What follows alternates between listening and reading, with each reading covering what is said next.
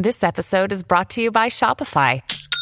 Forget the frustration of picking commerce platforms when you switch your business to Shopify, the global commerce platform that supercharges your selling wherever you sell. With Shopify, you'll harness the same intuitive features, trusted apps, and powerful analytics used by the world's leading brands. Sign up today for your $1 per month trial period at shopify.com slash tech, all lowercase. That's shopify.com slash tech. Uh, I think we've touched briefly on Clearview AI's troubles, I think, on these podcasts in the past, but there's a new fine from the uh, Italian Data Protection Authority, the Garante, who fined Clearview AI 20 million euros for GDPR violations.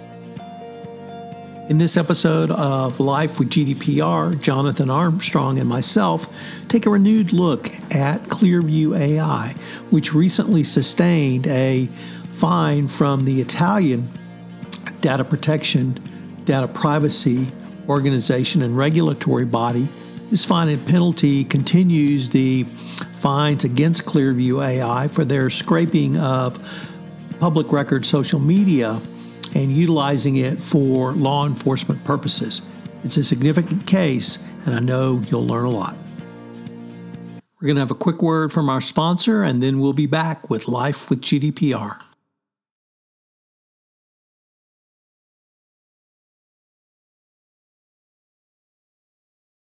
Another day is here, and you're ready for it. What to wear? Check. Breakfast, lunch, and dinner? Check. Planning for what's next and how to save for it? That's where Bank of America can help. For your financial to-dos, Bank of America has experts ready to help get you closer to your goals. Get started at one of our local financial centers or 24-7 in our mobile banking app. Find a location near you at bankofamerica.com slash talk to us. What would you like the power to do? Mobile banking requires downloading the app and is only available for select devices. Message and data rates may apply. Bank of America and a member FDIC.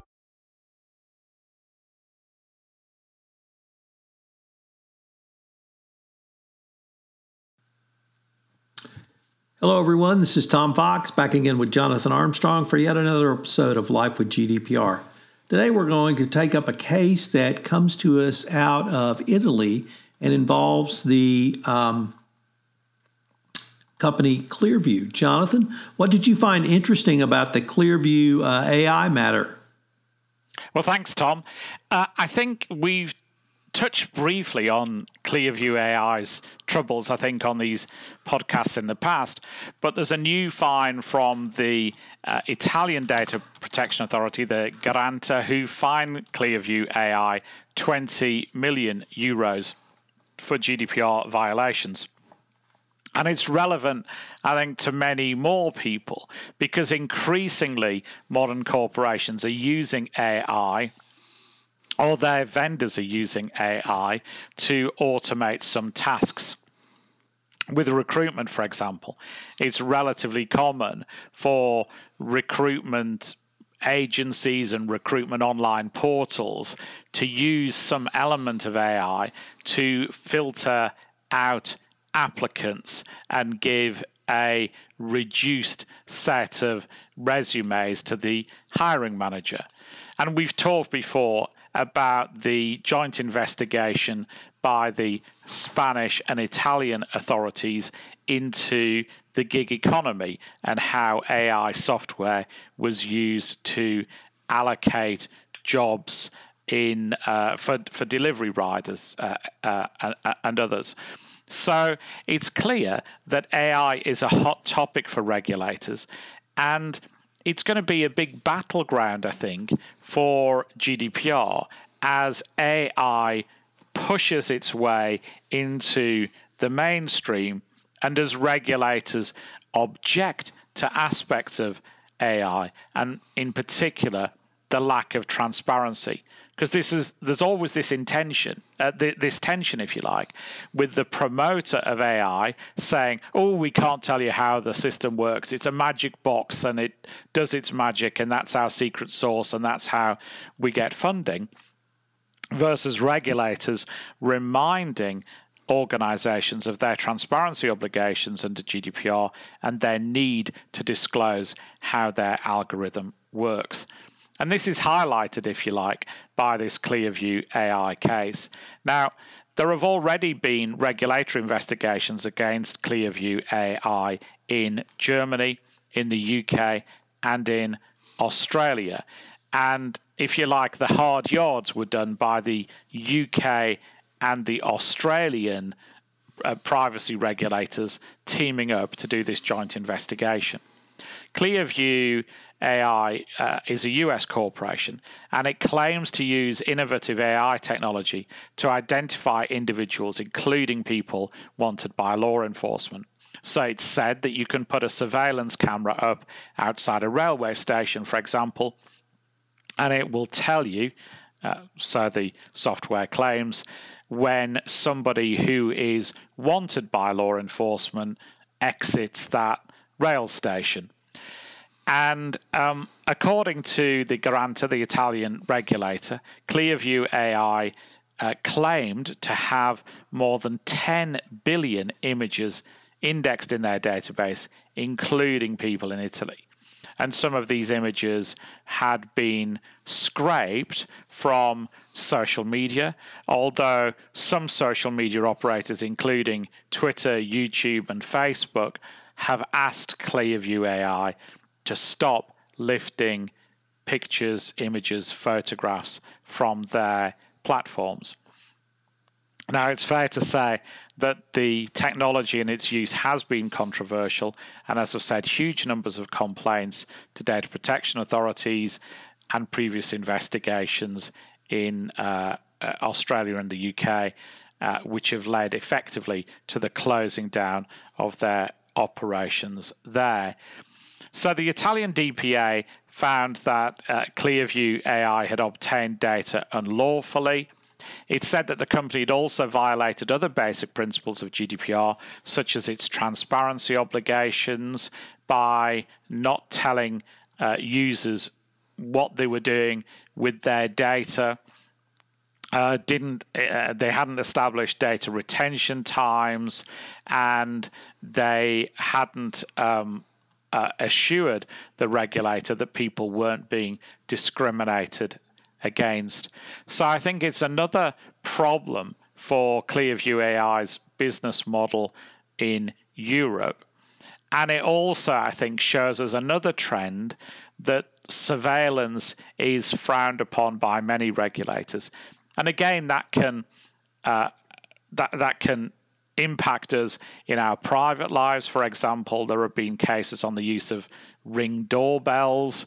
Uh, Amazon Ring doorbells, and also there are quite a few cases now on CCTV monitoring where um, the German regulators, for example, have issued fines for corporations that monitor their employees by CCTV. And if you want to be even more high tech, in France, the DPA has also expressed concerns about surveillance by drone. So I think the future is not rosy for Clearview AI. There is also class action litigation against them in the US.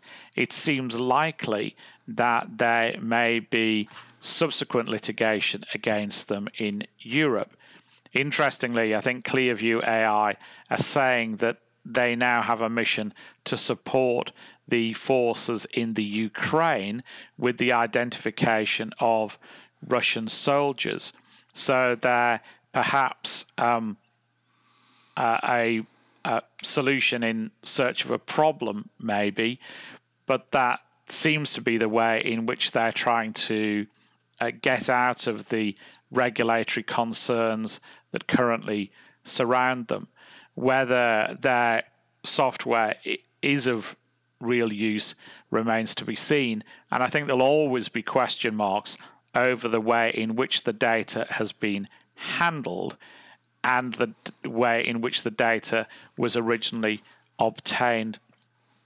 But as I say, wider lessons for anyone involved in AI or in any form of surveillance, including CCTV or cameras in the workplace. Jonathan, you mentioned another use of AI. I'd like to maybe pick off on pick up on that thread, uh, and you talked about uh, um, talent acquisition companies utilizing AI to winnow out potential candidates for a job.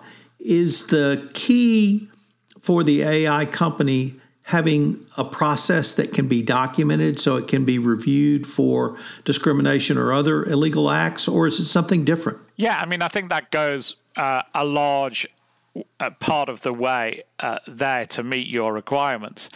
As a kid, I used to uh, program computers, and we used to talk about GIGO all the time garbage in, garbage out. And that's certainly something that applies to AI. Quite often, when we're using AI to support hiring decisions, for example, we're in danger of reinforcing our own prejudices. And we have to have objective criteria for selecting who we're going to hire. And we have to embed those objective criteria into our AI tool, not just not just teach the machine to be as biased as we are. So part of it is having an algorithm that's objectively defensible. And part of it is meeting requests from individuals. For example, in the hiring situation from failed candidates, they frequently use their data subject rights now under GDPR to ask why they weren't shortlisted or why they didn't get the job. And it's hard to object to that type of exercise of rights. And individuals have extra rights when automated decision making has been used about them. So, for many organizations, if you're going to use AI, you will need to do a full data protection impact assessment.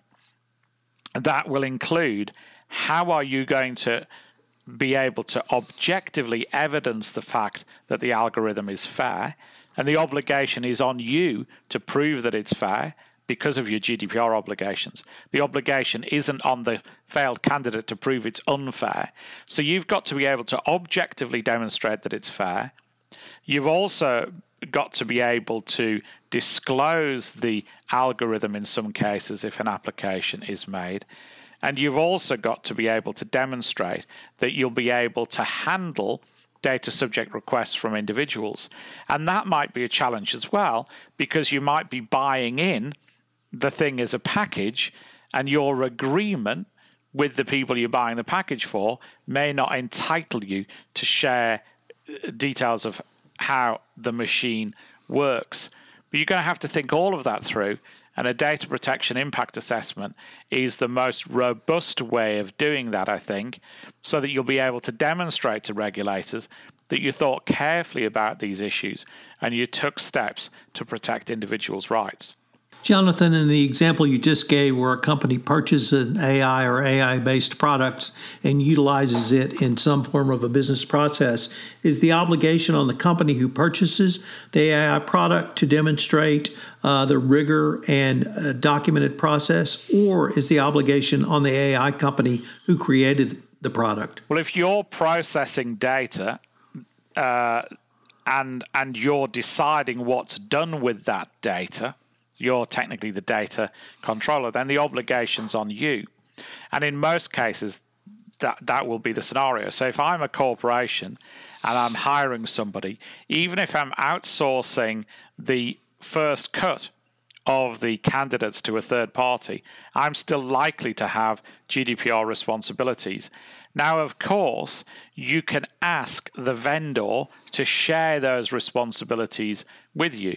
You can say to them, I want you to do the first cut of the DPIA. It's your product. You know how it works. You must have had, you know, you've told me in the in the pitch, if you like, that you've got 100 corporations already using your services. You must have done DPIAs for them. Share those DPIAs with me. Of course, if they say, What is a DPIA? We've never heard of it before, they're probably not a vendor you're going to want to spend any more time on.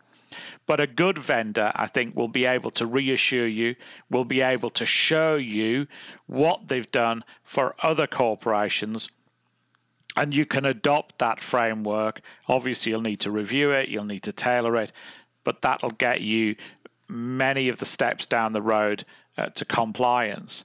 So it is something that you've got to do with your eyes open. And I think in most cases, any corporation would be wise to assume that they have GDPR responsibilities. Jonathan, this is a fascinating case. I don't think, uh, certainly in the United States, people are not thinking through the implications of AI in business processes. I think there is the awareness uh, in the criminal justice world or in the law enforcement world because of the reinforcement of negative stereotypes. Uh, but in the broader context, I'm not quite sure. So my sense is we'll have the opportunity to visit this again. Yes, indeed.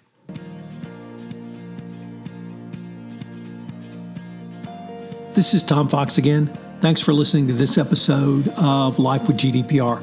We're going to link to the quarterly compliance client alert in our show notes, which talks about this case. I know you'll find it fascinating and interesting. Also, I'm incredibly pleased to announce that the limited podcast series, Trial of the Century, the Enron Trial, was recently awarded as a special honoree by the Webbies. They are literally the Oscars of podcasting. So, this is a huge award for myself, the Compliance Podcast Network, and my guest, Loren Steffy, and the production team at One Stone Creative. I hope you will check it out if you haven't done so. It's available on the Compliance Podcast Network. Life with GDPR is a production of the Compliance Podcast Network.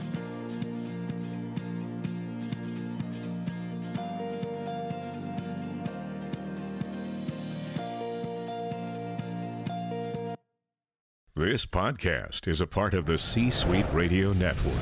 For more top business podcasts, visit c-suiteradio.com.